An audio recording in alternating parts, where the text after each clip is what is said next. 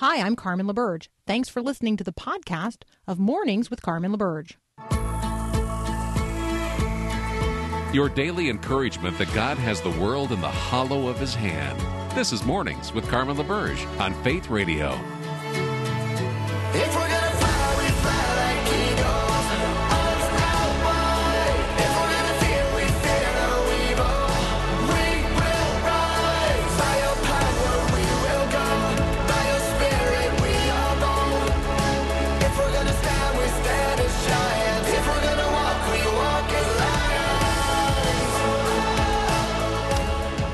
Morning again. It's the second hour of Mornings with Carmen on this Tuesday, May the 4th. So I am learning to say it. May the 4th be with you. Very good. You're getting No, there. I'm getting better. I'm getting Yeah. better. Uh, yeah. Lots of compliments to you, Paul, on the Star Wars bumpers, which, of course, I did not recognize as Star Wars bumpers. But You are so not are- a geek. You got to work on I this know. geeking. Yeah? well, I, I am a geek in other ways, just not in this Oh, okay. particular way. So, yeah. All right, a few headlines um, here. Uh, the refugee cap has been raised for fiscal year 2021, which ends in September. Here's the lead this morning. President Joe Biden moved on Monday to raise the cap on refugee admissions this year to 62,500, the number that he promised after taking office. Just weeks ago, however, he waffled on that commitment by signing a document that kept former President Donald Trump's quota of 15,000. Um, and so you will recall we had a conversation um, just a couple of weeks ago with Matthew Soerens from World Relief on this particular topic. I encourage you to go back and listen to that. You can also read a roundup on this topic um, at World News today as well. Remember, there is a very significant distinction here between um, refugees and people who are seeking to enter the country at the southern border. We're talking about two entirely different groups of people. Um, the refugees that we're talking about are people who are are have been are being vetted internationally through a very rigorous process. Um, they cannot go. They literally cannot go back to um, their home country. They literally have to live somewhere else, and currently they are living in refugee camps run by the United Nations around the world. So we're talking about refugees. We're not talking about people seeking asylum at the southern border. We're certainly not talking about people seeking to enter the U.S. illegally at the southern border. So these are people, these refugees are people who have been, they got in line, they've been standing in line. There is an internationally recognized process um, as well as a U.S. process designed to receive them. That's the group of people we're talking about. Many, many, many of them are Christians. And so, um, this is a good thing in my view, um, and 62,500 is not nearly enough in my view in terms of the United States of America um, doing her part globally for uh, for people who literally cannot go back to where they're from. Um, all right, other um, other news this morning, and this is like less leading the headlines and more leading my uh, list of concerns in terms of my social media feed. Emily Smith is an epidemiologist at Baylor University. She's also the wife of a Baptist pastor. She's a mom. She has been working hard to um, help people understand COVID 19, and she's been trying to help people understand. I mean, she, remember, she's an epidemiologist. She's uh, she's in a position to know. Um, she works at Baylor University. She's been trying to help people understand who needs to be vaccinated and why they need to be vac- vaccinated. And she's been talking about it from a Christian perspective. Um, and she has been eviscerated online. Um, threats have been made against their family. Um, threats have been made against her children. The same has happened to our friend Jamie Aten, executive director of the Humanitarian Disaster Institute at Wheaton College. Um, in his work, he has been seeking to help um, evangelicals deal with hurricanes, floods, tornadoes, you know, all kinds of disasters. And um, and that ministry has been widely received with gratitude. And then he began urging people to be vaccinated against COVID nineteen, and the the tide turned ugly against him. He has now had to file a number of reports with the sheriff's department where he lives um, because he's been getting emails claiming that his work on vaccinations was quote punishable by death, death threats. Um, let me just say, if you are treating Christians um, in this way, stop it. Like that, there's no excuse for this kind of behavior. Um, and there's and and I would argue there's no chance that the people who are doing this to Jamie Aten and to Emily Smith and to others, uh, you know, aren't professing Christians because, frankly, we're, this we're talking about the Christian sub bubble here. You're you're talking about, you know, the, the only the only places these people are even known is uh, is within the Christian community, and so uh, professing Christians are the ones threatening these people with death. So stop it. Um, and if you hear anyone saying these kinds of things against uh, against others who are uh, advocating, you know, frankly, people have the right to advocate anything that they feel called to advocate for. You advocate stuff I don't believe in. I probably advocate stuff you don't believe in. That doesn't mean we threaten one another with death. All right. So we got to learn to be more civil in our discourse with one another, and we got to get off of um, the the social media frenzy of threatening people not only with being canceled but with being killed. I, I mean, yeah, yeah. Just stop it.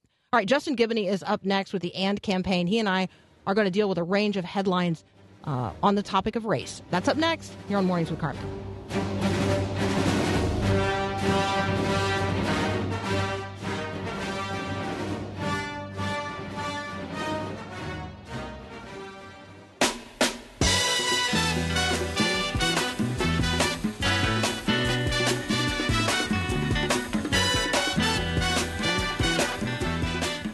Justin Giboney is an attorney. He works for an organization called the AND Campaign. You can find him at andcampaign.org. Uh, you can all find all his socials there as well. Justin, welcome back. Hey, Carmen, it's been a while. Happy Mother's Day week to your um, precious wife, who, um, yeah, I know that just brought a smile to your face because you got all those little people now. I do, I do, uh, and I got to get my plans together. Don't tell her though. Yeah, dude, it's time. It's definitely time to get the plans together because it's your job as the dad because the kids can't do it. Like that's they're just yeah. And and happy Yeah. Mother's Day to your mom who is a great woman, uh, great Yeah, woman thanks. as well. All right, we um let's talk about this. This uh, I thought that this New Jersey law school headline um would be of interest to you. A debate has erupted at a New Jersey law school where a white student quoted a racial slur in the context of a conversation where the slur was used. And so, first of all, help us understand what's happening here, and then, like, help us talk about this. Yeah, it's interesting, Carmen, because uh, this is uh, actually a situation that happened while I was in law school. Uh, we were I can't remember exactly what class we were in, but we were going over a case, and there was a, a racial epithet that was in the case, and it was repeated. Uh, I will say that we handled it a little differently than we see it handled here. So uh, it, it sounds like that they were, they were just going over a case, and in that quote, there was a word, I believe the N word was used in the quote, and the person reading it, a white lady, just simply read the quote. Um, And there was a reaction by the students saying that they need to, you know, um, kind of not allow to ban that word and all these other things, and they've been coming at the administration let me let me say this. As someone who's been called the n word i do understand how that can make people feel and how people get upset about that. So i, I don't want to attack these students um, for for their reaction. But i will say that intentions matter context matters. If you have somebody that that's just reading a case that's not you know giving this quote with any type of malice who feels terrible about it who didn't mean to hurt anybody reacting in this way, I just don't think is healthy for anybody in the conversation. Uh, it's not healthy for you if you allow something like that to traumatize you, which I don't think it should traumatize you if you put it in context. It's not good for the person that said it, who you could just say, hey, I would appreciate if, you know, when it came to that word, you would just say N word or you would, you know, you would just not say the word. It could have been handled much better that way than I think the way that it's become this huge issue that's a catastrophe and that's traumatizing. It doesn't have to be that. And I think, unfortunately, sometimes the way we deal with each other, the way that we deal with uh, potential offenses, is just more performative than it is, um, you know, healthy. And, and so I think we need to approach those things differently. It doesn't mean that there doesn't need to be a conversation, but it could have been easily handled through a conversation and not, you know, all that's been it's been made out to be. So I confess to you that um, I don't think I could read that word out loud. Like I, I think I would have been like that would have been a I would have had to stop. And so I think that's a that for me is a part of it, you know, I mean as a white woman, I'm saying to myself, okay, try to put yourself in that context. Yes, intent matters, but think before you speak and and you know, and like, you know, we're not just you know the word is on the page before it's you know out your mouth. So, uh, do you see what I'm saying, Justin? Like there is Yeah. this.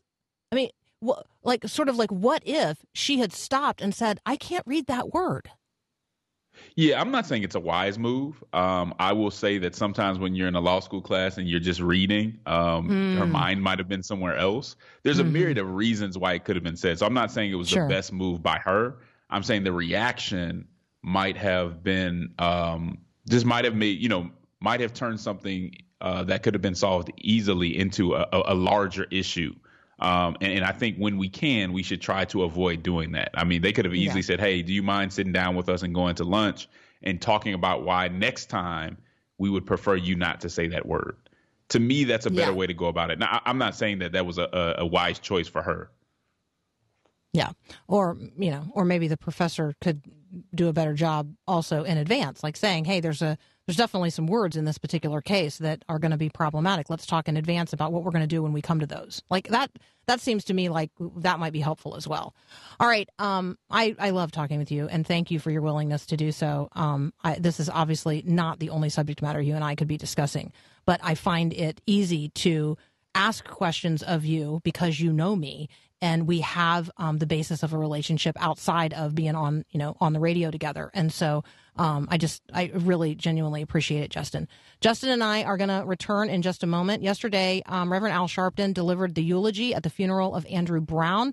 Members of George Floyd's family were present, um, and the reality of unarmed black men dying while in the process of being rest- arrested by police was understandably center stage. It brings back into view the verdict and conviction of Derek Chauvin, and I think the federal indictment of three men in the killing of uh, um, Ahmaud Arbery. So, with all of that in view, and Tim Scott's Senator Tim Scott's response to President Biden's address last week, Justin Giboney and I are going to continue our conversation in just a moment.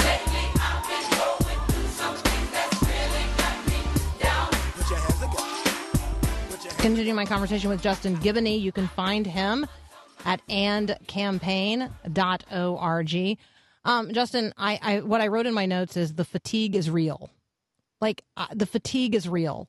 Um, talk with us about you know where you perceive us to be.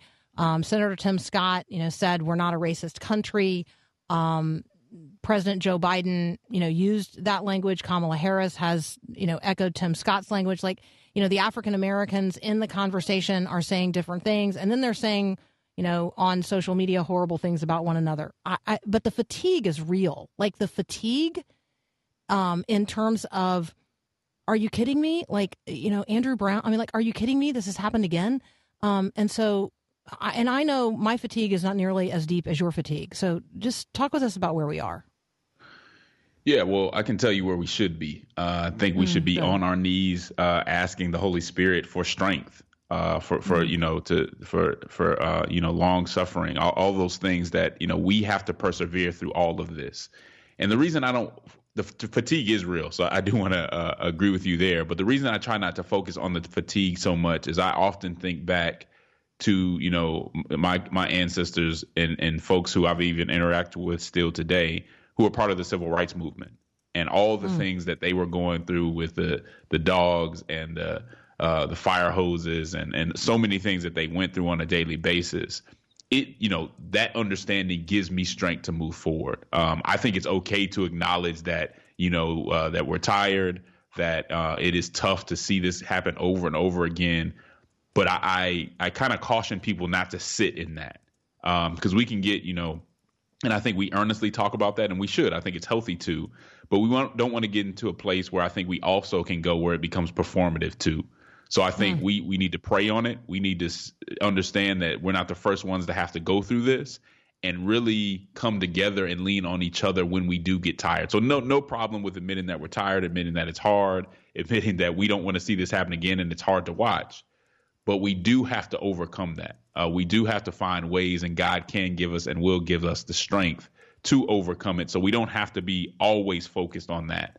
Uh, and, and so that's really my advice to to think of the folks that need help and and do our best uh, to, to to help them. And if you need to sit out, if you need to say, hey, I need to take a couple weeks off to for self care or something like that, nothing wrong with that. Uh, but we got to keep fighting. We got to keep the um, keep the uh, uh, uh, pursuit of justice moving. Okay, and when you, uh, first of all, thank you and amen. Um, and when you say keep the pursuit of justice moving, I have, um, I'm hearing the word justice differently from different people today. And so when you talk about the pursuit of justice, um, what does that encompass for you and what does that look like in terms of next steps?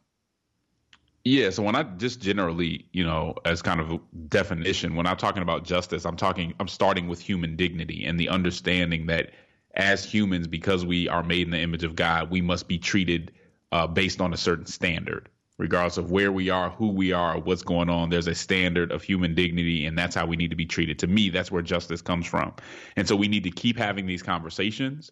We need to keep advocating if that's what we're doing to make sure that we're, you know, we're continually putting these messages out so people hear it.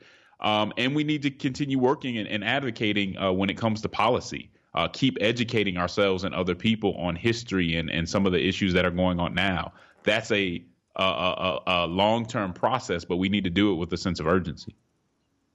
Yeah, and I, you know, you have helped me um, understand and see, and and then desire to go and study things that I was not aware of before.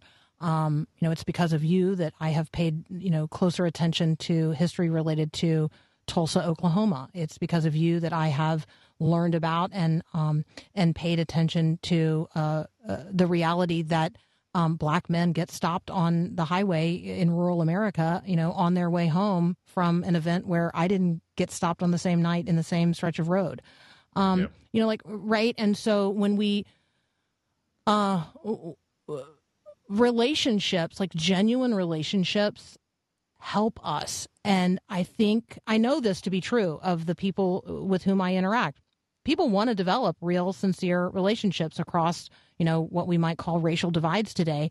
And yet we seem really um, oddly unable to do that effectively.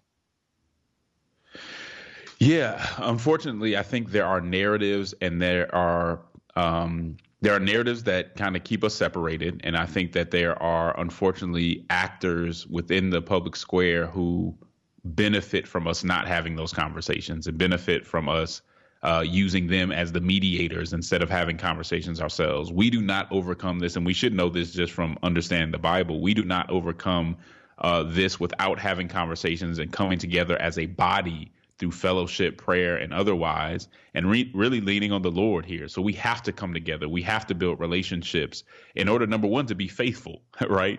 Uh, and number two, to uh, to overcome some of the issues that we're facing in America today and that we've been facing for a long time. So, Justin, um, we have a listener who is pointing out something that we, you know, we now all know to be a part of the story of um, of the Andrew Brown situation, and that is, you know, this was an individual who they were um, seeking to arrest. He had committed a crime. He actually has a really long rap sheet, um, and there's there are circumstances in uh, in, this situation, right? It, how do we have a conversation about law and order and justice and a conversation about race and policing um, when people don't comply with the police and maybe sometimes understandably so because they're afraid of them like th- it's it's complicated Yeah, and that's that's the thing. Understand that it's complicated. We don't have to jump to conclusions. So you you'll notice if you go down my timeline, I haven't weighed in on that. I don't feel like I need to weigh in on the facts of a case that haven't when the facts haven't necessarily been revealed. Now, some people uh, on my side of the aisle will really come at me for that, but as an attorney, I realize the importance of actually knowing what happened. So I don't have to weigh in to kind of go along with whatever narrative my side is is pushing.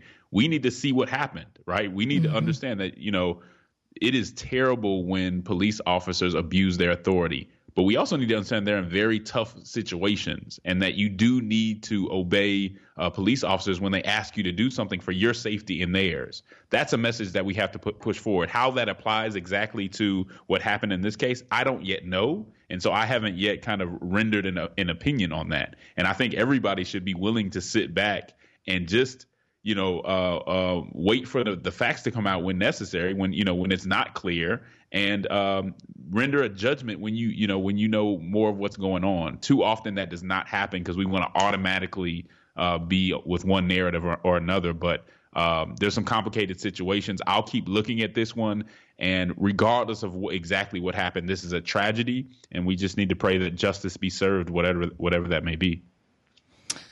Justin, um, as always, thank you. Um, thank you so very much. We love talking with you. Blessings uh, on you and your family and your work. You guys can find Justin at and andcampaign.org. Um, all his socials are there as well. Thanks, man. God bless you. Take care. Thank you. You too. We'll be right back.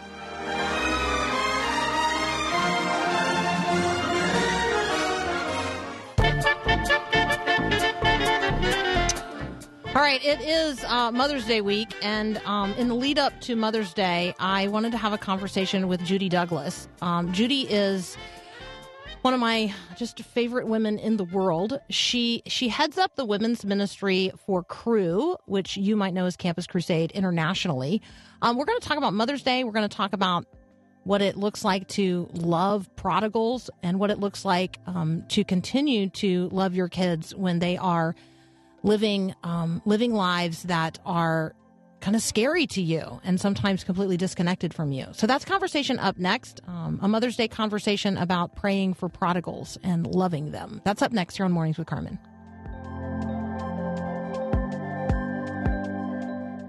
This is Max Lucado. As one Harvard professor said, we think money will bring lots of happiness for a long time. Actually, it brings a little happiness for a short time.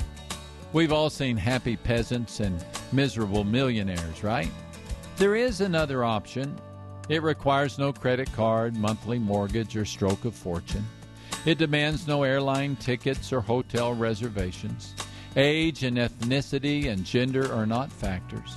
You don't have to change jobs, change cities, change looks, or change neighborhoods, but you might need to change doors. The motto on the front door says, Happiness happens when you get. The sign on the lesser used back door counters, Happiness happens when you give. Doing good does good for the doer. This is Max Lucado, and this is how happiness happens.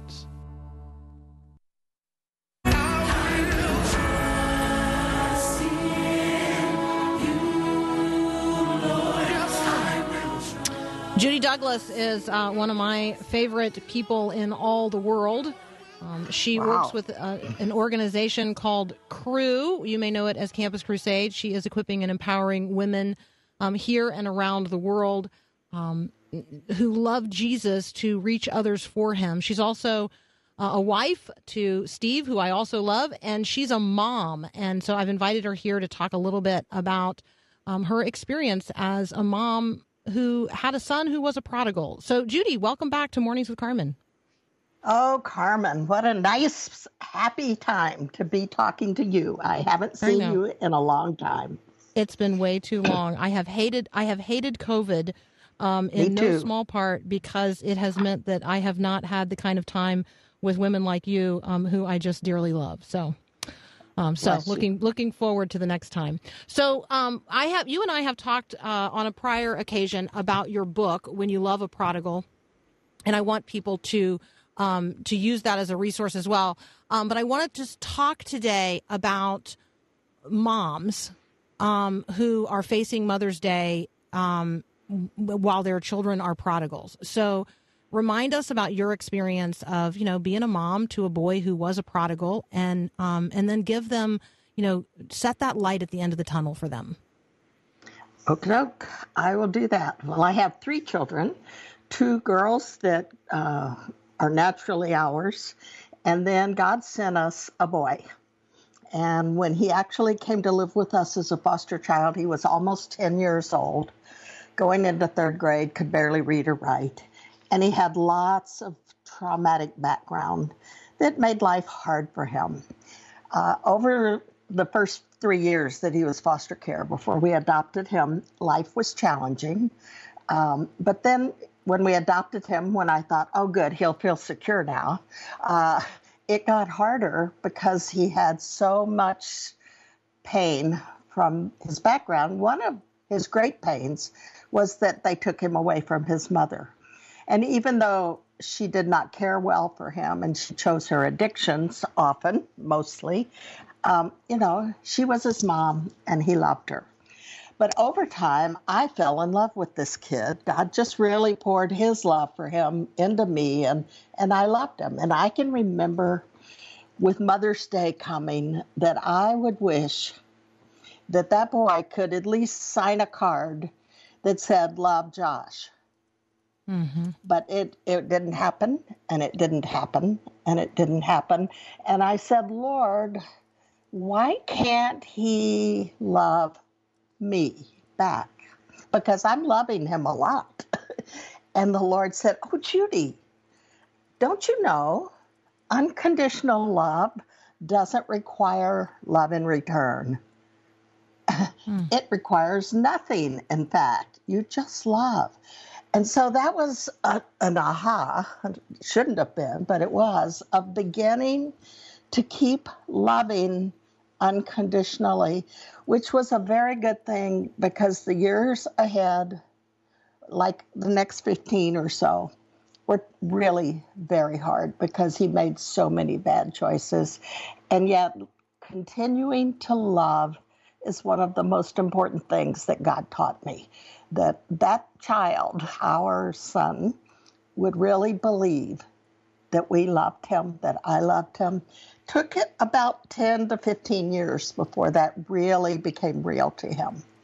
And it was it was a long hard journey, but God taught me so much about how to love someone who's rejecting your love or making hurtful choices that scare you or disappoint you. So it's been a wonderful journey, but not an easy one. So I know everyone listening right now is thinking to themselves, well, I know why Carmen wanted to have Judy on to talk with us um, in the lead up to Mother's Day. Mother's Day can be um, it can be a really hard day, um, and you know, as as mom to uh, to six who are not, you know, who I didn't bear any of them into the world, but I bear them all now um, in my life and in my heart, and two of them still in my home. Um, and it's um, Mother's Day is this strange, odd experience. Um, and the church makes something of it in some cases that it probably ought not be. Um, and I just want to lift up, like, to everybody who's listening right now, as you're thinking about what you're going to do this coming Sunday at church or in church or through church, just remember that kids like Josh, um, they're sitting there. And yes, they're sitting in the context of a foster or an adopted family who loves them very much, but they're also sitting there thinking about their mom from whom they were taken or um, or who was taken from them because of addiction or because of other trauma in her own life. Like Mother's Day is a complicated, hard mess uh, in the world today. And so I wanted Judy to talk with you um, out of your own experience, but also, you know, to those who are listening who are going to stand up in worship services this coming Sunday, and they're going to lead congregational prayers that are going to be just complex at the very root of it um, and need to take into account every experience in the congregation, including the experience of, you know, a, a vast number of women sitting there who have at some point in their life aborted a child. Like Mother's Yes. Day is a really hard, complicated day in our culture. Um, what um, what do our prodigals need? Well, they need quite a few things, but let me just mention a couple. The first uh, underlying thing I think they need is for us to do everything we can to maintain relationship with them. Because when they're hurting or when they're angry or when they're just rebellious and running with the wrong people who also have their own issues, then one of the most hurtful things they do is is reject us, leave us, uh, and say things like "I hate you" or "I'm leaving and I'm never coming back. You'll never hear from me again." Um, and those are very real kinds of conversations you would hear, and so we can't force them uh, to do what we want, to be what we want, but we can do everything we possibly can to maintain relationship. And there are two things that I would mention and then have could say a little more about. One is is love, the unconditional kind of love that I mentioned earlier, but which what that looks like in real life. How do we do that? And the second is grace, and and what does that look like?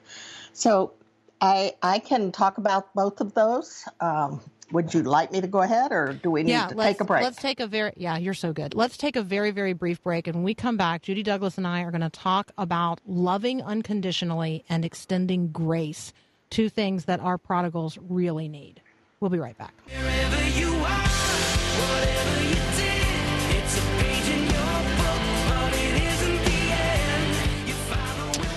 Friends texting in on the text line. Uh, Mother's Day is hard with my adopted as well as my non adopted children. I've got three adult prodigals. It is so tough. Judy Douglass uh, joins me today. Um, she is the author of When You Love a Prodigal. She also hosts, hosts a really, really wonderful Facebook group that I want to highlight for you today. It's Prayer for, and that's the number, prodigals. Prayer for prodigals. It's a Facebook group that um, that you can join if this is your area of, um, you know, just need of encouragement in in your own life. Judy, we started talking about the things that our prodigals need. Um, you mentioned loving them unconditionally um, and extending grace. Um, I'm sure in there is praying for them without ceasing. Oh, yes. I don't ever quit praying, even now, for my prodigal who's actually in a pretty good place, uh, turned into a good man, uh, a hardworking man. He has three children, um, and that's all wonderful, but life is hard, and there's always this little in the back of your head what bad thing could happen that could send him back into his addictions and those are those are real feelings that we have. We can't control them. Uh, we can ask god but he actually will not control them either. God says it says in romans 2 4 that god is wooing them with his loving kindness and that's how he will bring them back. Now, he also knows a lot more than we do about what will work with them, but I have some things that I think will work, at least over time. Uh, right, the first is the unconditional love, and and I'm just going to mention three things from 1 Corinthians 13, which of course gives us an incredible God, a guide to what our love should look like. Um, it's it's a very tangible kind of thing, and the first one that's mentioned in 1 Corinthians 13, verse 4, is to be patient. Um, on my podcast, I just am in a few minutes going to be recording some sessions on time because we wish it would happen now, and it rarely happens now. And God's sense of time is a lot different than ours because He's, you know, living in eternity, but He li- lives with us in time. And so we need to learn to be patient, waiting on God and the work that He's doing. Now, will they always come back? No, but you know, an awful, most of them do. If we keep being patient and if we treat them with kindness, um, even when they don't treat us with kindness, which is going to be fairly common depending on what their rebellion is. Some of them, it's it's much more of an intellectual kind of thing, and they just want nothing to do with our God. But for many of them, it's getting drawn into uh, addictions and other kind of harmful, destructive choices. But to be kind to them, even when they yell at us, even when they are inappropriate in the things they do and say, is how Jesus treated people. Now, that's not to say we don't have some boundaries and consequences, because we do, but even then, we we present those with with loving kindness, with patience, and and that will make a difference. The the third on love that I would mention, but I would recommend you read all of 1 Corinthians 13 regularly to be a check to say, oh, yeah, that, I'm not doing that very well. But this one's really a powerful one. And it says, we keep no records of wrongs. that is so hard for us. I mean, I can name the stories. Now, of course, I'm telling the stories in my book and my podcast a lot. So, but I can tell you what he did at this time that was so hurtful, or what he did at this time that made me angry. And God says, if you love them, you're not going to keep a record of their wrongs. And that's true in marriage, that's true with all of our kids, it's with anyone that we care about. Love is not keeping track of all the things they've done wrong. Love is forgiving. And Jesus was the model. You know, from the cross, he looked down at the people who were crucifying him and he said, Father, forgive them. They don't know what they're doing. Mm-hmm. And so he calls on us to not keep our record of wrongs, but rather to forgive them and move on. That may take time, but that is a revolutionary thing for those we love. Amen. Moving on to grace. Early in my journey with this boy, he's now 38, but he came as a 10 year old. The Lord said to me, When you make mistakes with this boy, and you will, and I made many, he said, Make your mistakes on the side of grace. And if you stop and think about your mistakes, your own mistakes, and God's response, you will see His grace over and over and over, where He doesn't give us what we deserve, but instead He gives us kindness and love and even above and beyond. He gives us, He overgives us in a positive way. Our God is so full of grace that He extends mercy.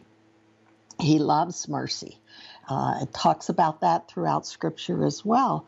And mercy is the forgiveness, and grace is the going forward.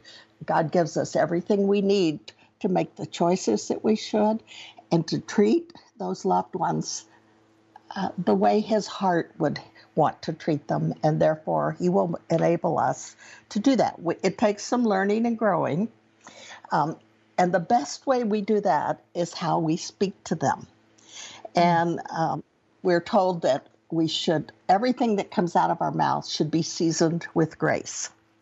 So I wrote this little thing called The Voice of Grace. And it's just a few points on how to speak with grace. And if we speak to our loved ones with grace, it diffuses the conflict. It puts out the fires that, that flare up in our relationship with them. And and there's just several words here. Wait, you know, count to ten kind of thing before you speak. Moderate your voice so that you speak slowly and calmly, gently, firmly though. Think, what will will these words add fuel to the fire? Because a lot of times the things we say just cause the fire to be a conflagration instead of just a little uh, fire pit. Consider would you want someone to speak to you with those words and that tone of voice? Recognize, and this is really true, the words you speak today can be part of your relationship with your prodigal all the years to come and you think, oh no, that that they'll forget. Well, yes, they'll forget a lot, but a child can say, I remember when my mother said, or I remember mm-hmm. when my father did this, and it's stuck with them for years, decades even. Realize your tone of voice can turn neutral words into destructive words. And then this one is incredible to me. Remember, you love this person mm-hmm. and love speaks with grace. And finally, you pray. First of all, you pray before you speak, but you keep praying. And and so to me, if I can love my prodigal unconditionally, being patient, treating them with kindness, uh, not reminding them of all the bad things they've done, but also with grace, that my words are just laced with the grace of God. And remembering how God has dealt with me when I have sinned, when I have made bad choices, when I've been stupid. Um, when I remember those things, then God's response, then I can be the channel of God's grace to this person I love, even if they're not returning the love. It is possible. Judy, thank you so very much. You're so dear. Um, thank you. We have listeners texting in right now. Wow, I really needed to hear this. That's from Tammy. Tammy, bless you today. Um, so many folks this is resonating with. Judy Douglass, thank you so much. You guys can find Judy at her website. That's where you can find her podcast and her books and her blog and her. Judy Douglass. Douglass has two S's. Yes. JudyDouglass.com. Two S's. Two S's. Judy, thank you so much, sweet friend. Thank you, Carmen. What a what a, a privilege to be here with you.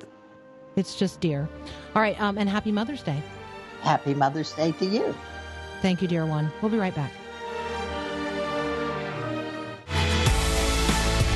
All right, that's all the time we've got today. I love each and every one of you. Be blessed. May the 4th. Thanks for listening to this podcast of Mornings with Carmen LaBerge from Faith Radio. If you haven't, you can subscribe to automatically receive the podcast through iTunes or the Google Play Music app. That way, you never miss an episode. It's also available anytime at myfaithradio.com.